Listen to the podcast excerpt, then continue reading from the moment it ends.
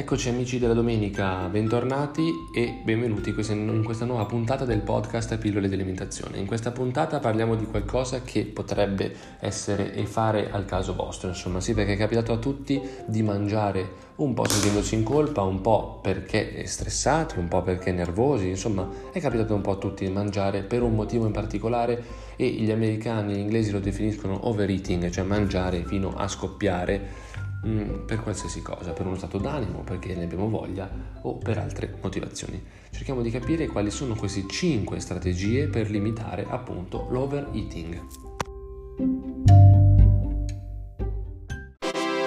Bene, quindi eccoci giunti nel vivo della puntata. Prima di parlare di queste 5 strategie per limitare l'overeating, vorrei parlare innanzitutto di cos'è l'overeating e da che cosa nasce. Quindi per overeating, che eh, tendenzialmente sta per in, indicare il mangiare fino a scoppiare, si intende tutte quelle pratiche che eh, implicano ovviamente il cibo e che viene mangiato senza una, un criterio eh, logico. In realtà mangiare il cibo eh, non è che ha, ha, per forza bisogno di un criterio logico perché lo si fa per fame ed è un istinto comunque di sopravvivenza, ma ovviamente in casi estremi si può arrivare a definire una, una malattia da overeating, insomma.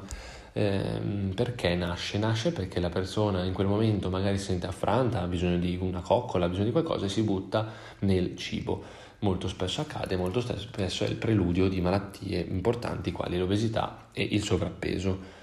Mm, per overeating ovviamente si intende anche quelle persone che in realtà sono anche invece magre e che hanno quella voglia irrefrenabile di sgarrare magari anche solo bevendo, non solo mangiando, quindi overdrinking e questo comunque comporta eh, diversi problemi poi sulla, nella lunga distanza. Quindi passiamo a vedere queste 5 strategie per limitare l'overeating. Innanzitutto mm, possiamo limitare l'overeating come? Non cercando la perfezione, quindi non cercando quell'ideale di perfezione che vediamo sui social, eh, sui social tipo Instagram in cui ci sono foto di modelle e modelli eh, con addominali prorompenti, insomma, ma bisogna cercare quello che gli inglesi chiamano il good enough, cioè il buono abbastanza quindi sia nel fisico, sia accettarsi per quello che si è, magari cercando sempre di migliorarsi, perché nella vita bisogna fare questo, ma non arrivare a vedere la perfezione, cioè io non devo mangiare meglio perché voglio imitare addominali di Cristiano Ronaldo, non voglio mangiare invece meglio solo perché ho visto una foto su Instagram di un piatto che mi piace e voglio mangiarlo, anche se magari non ha a che fare con la mia cultura, non ha a che fare con quello che io ho in mente nel cibo. Seconda strategia è non avere il cheat day, il famoso giorno dello sgarro. Chi viene diciamo, dal campo del, della palestra, insomma, del bodybuilding come me, sa perfettamente che il cheat day in realtà sotto, sotto una stretta diciamo, dieta è fondamentale per non impazzire. Quindi per cheat day si intende quel giorno in cui si può scusate, sgarrare e mangiare quello che si vuole. Non bisogna farlo in realtà per evitare l'overeating. In quel, in quel giorno lì è, si è visto che comunque aumentano i casi di overeating. Quindi se io voglio mangiare qualcosa in più, magari mangiarlo dilazionato nella settimana,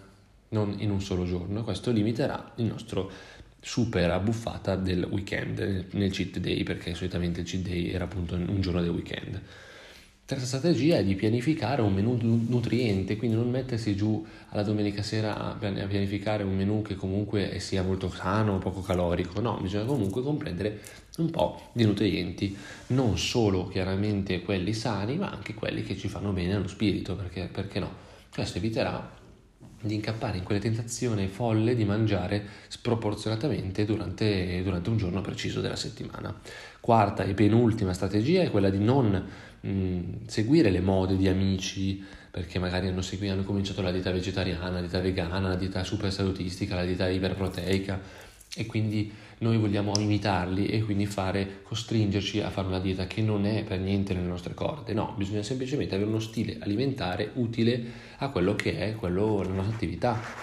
Quindi, perché ognuno ovviamente modula il suo stile alimentare su quello che è la sua attività, ovviamente non in casi patologici.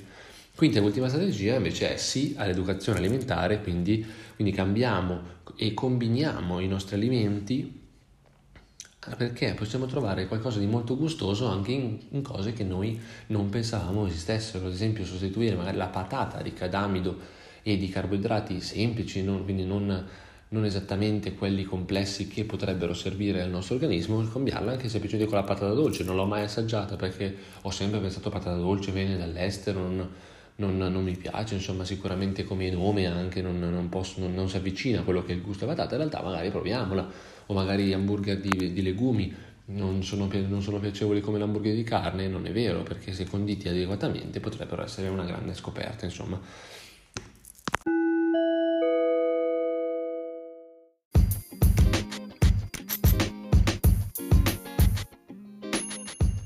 Eccoci quindi abbiamo scoperto insieme le nostre 5 strategie per limitare e migliorare il nostro rapporto col cibo e con l'overeating, quindi con questa voglia smodata di mangiare. Io so che siamo in estate, chiaramente quindi questa voglia di mangiare si riflette anche in tanti gelati, magari in tante uscite con gli amici, anche se eh, purtroppo il distanziamento sociale è ancora una realtà e spero che eh, possa sempre più allentarsi, insomma spero che le cose possano migliorare. E un consiglio che vi do in quest'ultima parte diciamo curiosa del podcast è appunto quella di concedersi ogni tanto una, uno sgarro che potrebbe essere un gelato adeguatamente poi eh, bilanciato con un'attività fisica di tipo eh, aerobico soprattutto o ad alta intensità nel caso dell'interval training o di basso impatto nel caso invece di attività come yoga e pilates che ripeto non sono affatto di serie B anzi io le consiglio a tutti io sono un fan di queste due discipline proprio perché ti, eh, ti corroborano insomma, l'anima e il corpo nello stesso momento e non, non pensate che possano farvi consumare meno calorie rispetto a una corsa al parco.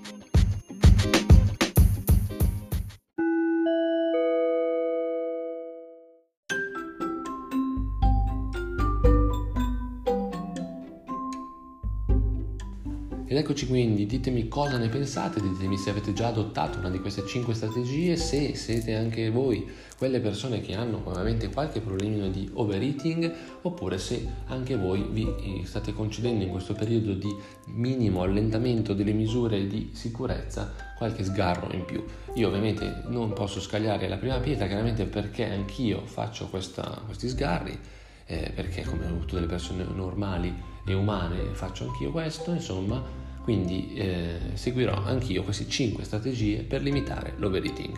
Quindi non voglio mangiare fino a scoppiare, ma voglio mangiare quello che mi va senza sentirmi totalmente in colpa, senza trovare una scusa per mangiare. Io vorrei, vorrei, comunque invitarmi a seguirmi nei maggiori canali social, sono Stefano underscore Crosio, mi trovate su Instagram, Facebook e LinkedIn, dove pubblico aggiornamenti costanti sul podcast e sul mondo che li circonda. Insomma,